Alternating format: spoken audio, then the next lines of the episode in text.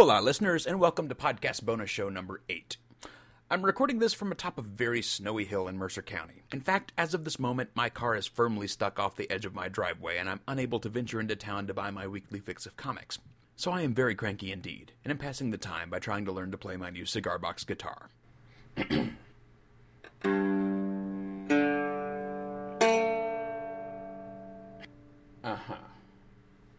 do hope to have my car dug out by this afternoon, however, because I'm going to be needing it to travel to Charleston tomorrow, where I'll be attending a special writing event that I'd like to let you know about.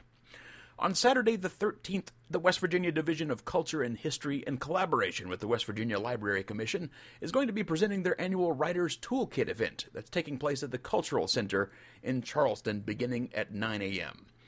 That's when registration kicks off, but the workshops for it will start in proper with a morning session from 10 to noon and then an afternoon session from 1 until 3.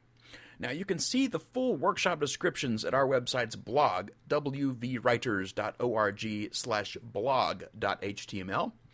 But I'll give you a quick rundown of the presenters and what they're going to be presenting, just kind of a sketch of it. This will allow you to see the high quality nature of this event. Frank X. Walker will be presenting a workshop in the morning on demystifying the poetic process. Walker's the award winning writer and founder of the Affrilachian Poets and the author of four collections of poetry, including the soon to be published I Dedicate This Ride, a portrait of Isaac Murphy. He is also the author of Pluck, the Journal of Affrilachian Arts and Culture. He teaches in the Department of English at the University of Kentucky. Dr. Anthony Viola is an assistant professor of English at Marshall University, where he teaches creative writing, literature, and composition. He's been published in Pleiades, Gulf Coast, and Calliope, and had a short story nominated for a Pushcart Prize and another short story listed in 100 Other Distinguished Stories, Best American Short Stories 2007.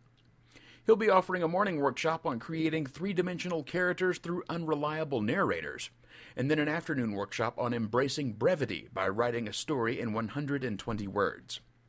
Rob Wetzel has 20 years of professional experience in interpreting West Virginia history.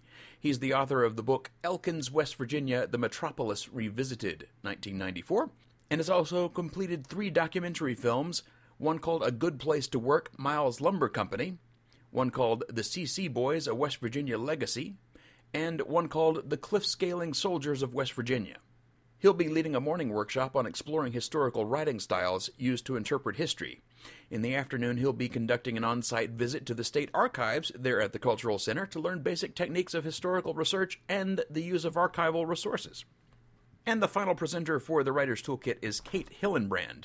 She's the assistant editor in chief of Connotation Press, an online artifact, and teaches English at Waynesburg University in Waynesburg, Pennsylvania. She earned her MFA in poetry from the University of California, Riverside, and she earned her MA in literature from WVU. She's leading an afternoon session on how to express your thoughts and feelings in a unique way through poetry. There's more to it than that, but you can actually read the details on that at our website once again. Now, we do have kind of some late breaking news for the Writer's Toolkit. Irene McKinney, the Poet Laureate of our state, was originally scheduled to be there and lead a couple of different workshops, but she's had to cancel at the last second because of the wintry weather and getting to Charleston from her neck of the state. So instead, the Writer's Toolkit will be replacing her with Doug Van Gundy, who is a poet and essayist, who will be leading workshops in her stead.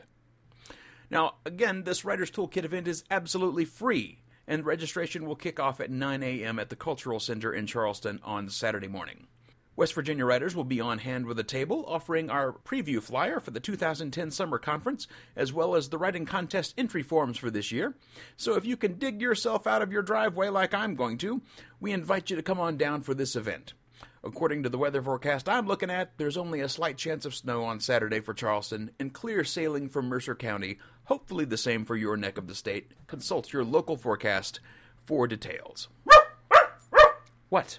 What are you interrupting me for now? I nearly finished this and you didn't even bother me once, and now you're in here barking at me. Don't bite the desk. What is it? Tim, is it, is it Timmy? Is Timmy trapped in the well again? Well, no. I happen to know Timmy's outside shoveling snow like a good boy, so don't give me that.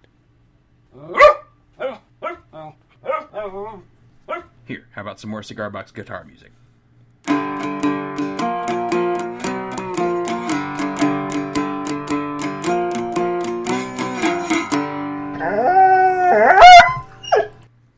Everybody's a critic.